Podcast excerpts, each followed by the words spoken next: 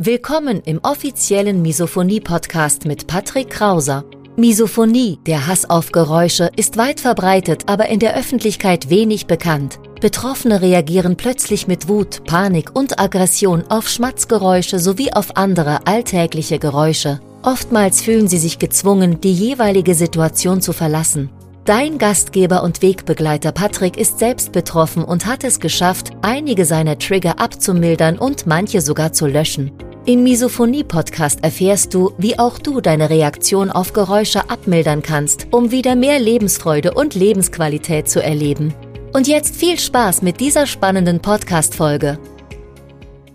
Der Kontext, in dem du ein Geräusch wahrnimmst, ist von großer Bedeutung. Du hast das vielleicht schon mal selbst an dir gemerkt, wenn du entspannt, glücklich und ausgelassen bist, in einer entspannten Umgebung, in einer entspannten Atmosphäre, dann wirst du unter Umständen weniger oder gar nicht getriggert.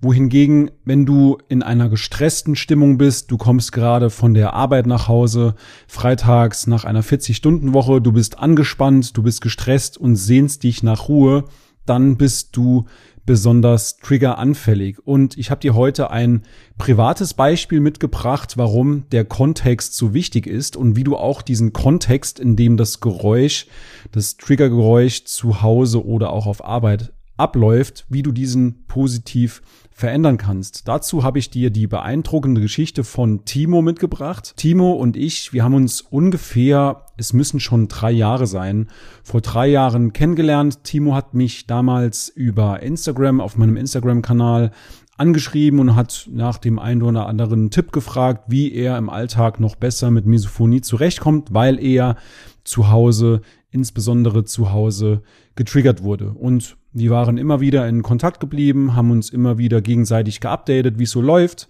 was man so macht, haben uns ausgetauscht, einfach in Kontakt geblieben. Und vor einer Woche hat sich Timo wieder gemeldet und hat gesagt, Patrick, ich muss dir was sagen unbedingt. Das ist vielleicht auch für deine Arbeit wichtig. In der Tat, das ist es. Und zwar, Timo hat mir geschrieben, dass er zu Hause ausziehen wird aus einer sehr, sehr triggerreichen Umgebung. Und er hat auch gesagt, Patrick, ich höre mir regelrecht die Trigger bewusst an, ohne darauf zu reagieren. Ich würde dir gerne mal die Nachricht im O-Ton vorlesen. Und zwar hat er geschrieben, Patrick, ich sitze abends im Bett und höre mir ganz bewusst in der Gewissheit, sie bald los zu sein, meine ganzen Trigger an. Und dann habe ich ihn gefragt, kann es denn sein, dass du momentan in der Hoffnung, die Trigger bald los zu sein, beziehungsweise auch in der Gewissheit, die Trigger bald los zu sein, dass du in einem anderen, in einem positiveren Kontext unterwegs bist, habe ich danach gefragt und er hat wieder geantwortet, es ist wirklich so, ich höre ihnen regelrecht zu, in der Gewissheit, sie in zwei Wochen nie wieder großgeschrieben hören zu müssen. Ich kann sie wirklich aushalten. Verrückt was? Und ja, so verrückt ist das gar nicht, denn dieser Kontext beziehungsweise der Zusammenhang aus Kontext, in dem ein Geräusch eben fällt, der wurde schon 2022 in der Konsensdefinition von Misophonie erwähnt. Das heißt, damals schon war bekannt, dass der Kontext, in dem ein Geräusch vorkommt, in dem du ein Geräusch hörst, von elementarer Bedeutung ist. Jetzt stellt sich natürlich die Frage, wie du diesen Kontext für dich im Alltag neben einer 40-Stunden-Woche zum Beispiel, wie du diesen Kontext veränderst, positiv veränderst. Und einerseits natürlich Entspannungsübungen. Ganz klar. Also du solltest regelmäßig Entspannungsübungen machen, ob das jetzt Meditation ist, progressive Muskelentspannung oder sonstige Atemtechniken. Atem trägt ja auch dazu bei, dass du bewusster entspannst. Aber natürlich auch insbesondere, was ich auch unseren Klienten immer wieder sage, die innere Einstellung zu dir selbst. Haderst du selbst mit dir, weil du an Misophonie leidest? Haderst du mit der Welt, weil sie so ist, wie sie ist? Beziehungsweise die Frage an dich, ist die Welt so, wie sie ist? Oder ist sie so, wie wir sie interpretieren? Akzeptierst du dich in deiner, in deinem Selbst? Mit Misophonie, mit sonstigen Dingen, die dich vielleicht sogar belasten? Hast du sonst irgendwelche Brandherde? Zum Beispiel arbeitest du in einem Job, der dich eigentlich unglücklich macht.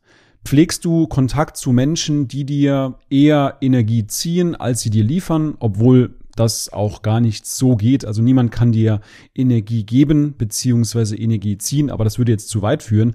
Aber auf jeden Fall Bist du in einer Beziehung, in der du unglücklich bist, die dich vielleicht auslaugt.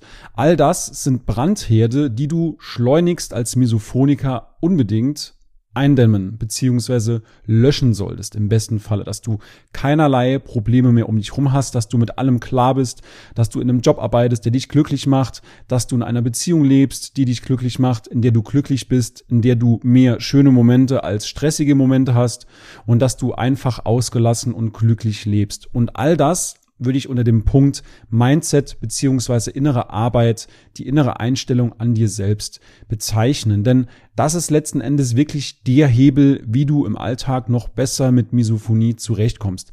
Einerseits natürlich, wie eben schon angesprochen, die Entspannungsübungen, regelmäßig zu meditieren, progressive Muskelentspannung zu machen und so weiter. Alles gut.